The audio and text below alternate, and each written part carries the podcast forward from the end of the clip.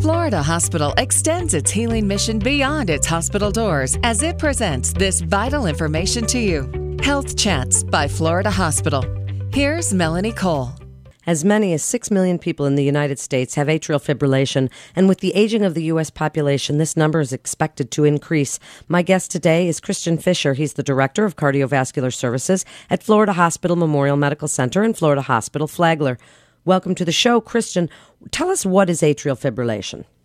Atrial fibrillation is essentially a uh, condition where the top two chambers of the heart, the atria, uh, which pump blood into the bottom two chambers of the heart, the ventricles, the, those atria quiver. Instead of actually pumping blood into the ventricles, they basically shake, vibrate, or quiver. As a result, blood does not flow very effectively from the atrium down to the ventricles. You have reduced blood flow, and it, it tends to cause patients to have a number of symptoms as a result. Who would be at risk for AFib? There's a number of people at risk those who are of advanced age, high blood pressure, uh, those who have previous under uh, some kind of previous heart disease or valve problem, uh, those who drink alcohol, um, uh, significant alcohol consumption, uh, those with a family history uh, of AFib also tend to get it themselves. Uh, sleep apnea is another one where we're finding a lot of patients with it. Oddly enough, athletes, uh, some athletes are prone to it, particularly those who have had some sort of rapid heart rate condition when they have exercised. And, you know, just some other chronic conditions that patients may have, such as thyroid problems, diabetes, asthma, um, a few of those as well. So, would someone know they have atrial fibrillation? Would they feel that flutter you described? What are some symptoms? Um, they may or may not. Um, some people uh, feel it more severely than others. Uh, the, they will feel this. The, they could feel this fluttering. Um, the other symptoms really are weakness, shortness of breath. Uh, particularly in areas where they were, you know, uh, walking, doing whatever just a week or two before, and now all of a sudden they have this problem where they're just not, they don't have the energy, they're short of breath, what have you. Um, a lot of times we find those patients are actually in an episode of AFib, and it's just night and day difference from normal rhythm of the heart to AFib, um, and what it, how it affects people and their even their activities of daily living. Not to you know, not to mention you know exercise or something more strenuous. And are there some complications to it not being treated or diagnosed? Absolutely. The biggest complication really is stroke. Uh, one of the problems when the atrium are quivering or vibrating like that, um, as you can imagine, blood is not flowing effectively, as we said before. Uh, but one of the problems is there are little outcroppings um, um, off the left atrium called the left atrial appendage. And in that outcropping, because blood is not flowing effectively, blood kind of pools there or stagnates, uh, much like it would in a pond or a stream where it's not flowing well. And um, where blood pools and and uh, and and collects, it's going to develop the high risk for clot formation. And then those clots, unfortunately, find their way down into the ventricles and get ejected into the body. And um, as those clots travel around through the various arteries uh, in a patient, they can get lodged, unfortunately, particularly in the brain and cause stroke. So then, if somebody is diagnosed, first, how do they get diagnosed? Uh, there's a number of ways. Um, the, oftentimes, the patients will complain of symptoms, as we described before, and then they'll go see their doctor, and their doctor can uh, will check their pulse, uh, just even on a routine check, and we can find that irregular heartbeat. Um, and so, because the atrium are quivering, the ventricles don't know that they're not in normal rhythm, and the ventricles, the lower two chambers, don't know how to uh, uh, pump effectively, so it gets off rhythm. So you have, uh, um, you know, you'll feel this erratic uh, sort of pulse when you feel your pulse. It'll be, uh, you know, anywhere from uh, 60 beats to 120 beats, and it's all over the place and so that's one. Uh, those they'll t- diagnose it by EKG, uh, putting those leads on your chest and and watching the tracing um, as well. So they can feel it and they can also see it through EKG. Once it is diagnosed, then what's the first line of defense, Christian? Well, initially, it's it's seeing if we can do some sort of rate control. Uh, oftentimes, patients are have a much higher heart rate than than is um, uh, typical for them. So they're going to be above 100, um, particularly if they're in an AFib episode. And so we want to control that rate. So medication is one way that we treat it.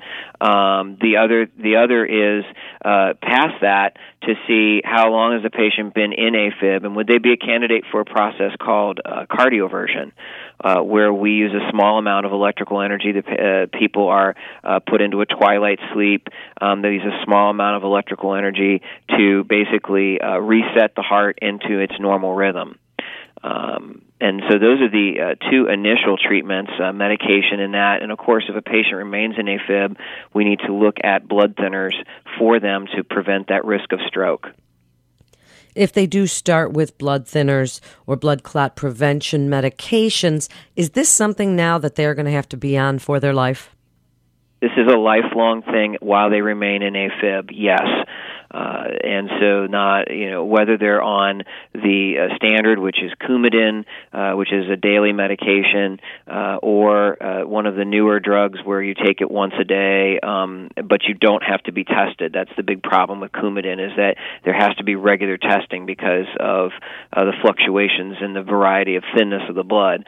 But with the other medications that are out there, and some we've seen on TV, they're called novel anticoagulants, and those um, are only taken once once a day, and we don't test for those. We just um, they the patient is just anticoagulated and protected from stroke while they're on those. And if you use one of those procedures for rhythm control, does it solve the problem? Can it come back afterwards if they have a catheter ablation or one of these procedures? Yes, it can come back. Um, catheter ablation um, is a, a, significant treatment, usually after cardioversion does not work and then the patient doesn't remain in rhythm. Uh, so, first it's cardioversion and then it's ablation. Um, but there's still always a risk of it coming back, and it's always important that people are managing uh, the, um, the lifestyle uh, changes that are necessary in order to help prevent that from coming back. And does someone with AFib sometimes need a pacemaker? Sometimes they do because the medications or the heart itself that we use to, to keep rate under control, sometimes the heart just is too slow. The ventricles are pumping too slow, and so a pacemaker is needed. Um, and, and we see that sometimes in more, uh, as patients age, um, more likely uh, as advanced age comes into it, um, a patient will need a pacemaker. So, Christian, are there any lifestyle modifications that can help with these treatments, go as an adjunct to them, or possibly prevent AFib? Certainly. Um, and there are a lot of the things that go hand in hand with just good heart care. Uh, one is a good diet that's free of excess salt and and and we all know the bad stuff, the fats, the cholesterol, and all of that. We want to avoid that whenever possible. Um, the you know excess salt as well. Um, you know, and really, as much salt as we can get rid of, the better. Uh, and then the next thing is alcohol. Um, even uh, even patients who are prone to this, even one or two drinks can be um, serious to bring on an AFib episode. It's been shown in the literature, but typically it's more um, significant uh, alcohol consumption. So we want to uh, get rid of that altogether, um, and then significant rest at night. Uh, in just in general, um, a good pattern of getting regular rest every day. Um, you know, a good six to eight hours of sleep at night. All of that um, really does make for a difference in treating AFib. And then finally, um, diet also plays a part if you're on Coumadin because there is a particular nutrient called vitamin K that is present in green leafy vegetables and in other areas. And we're not saying you shouldn't eat green leafy vegetables or broccoli or what have you, but if you're going to eat it, you stay consistent with it so that the vitamin K level is consistent in your body, and then we can give you enough Coumadin to, to make your blood thin enough. But vitamin K acts as sort of a block to the Coumadin. Um, so we want to, you know, you don't want to fluctuate on your diet. You need to stay on a consistent diet if you're going to be on a blood thinner. And Christian, it's such great information. Please wrap it up for us in the last few minutes. Give your best advice for someone to live a long, healthy life, even if they do have atrial fibrillation, and why they should come to Florida Hospital Memorial Medical Center for their care. Well, uh, that uh, is a very very important uh, part of of, of my, um, dealing with AFib is uh, learning how to live with it. And so uh, those things I outlined before: good diet, a little exercise, as much as you can get into, um, and um, watching your alcohol consumption, um, but in particular, the most important reason to come to Florida Hospital Memorial Medical Center, we have the staff, the expertise, and the ability to um, help change a person's life in this regard in order to um, manage this disease and hopefully uh, actually cure it and eliminate it from um, uh, from affecting the person's life. Thank you so much for being with us. And if you'd like to take a quiz to assess your risk of heart disease, please go to fhheart.com. That's fhheart.com. You're listening to Health Chats by Florida Hospital. This is Melanie Cole. Thanks so much for listening.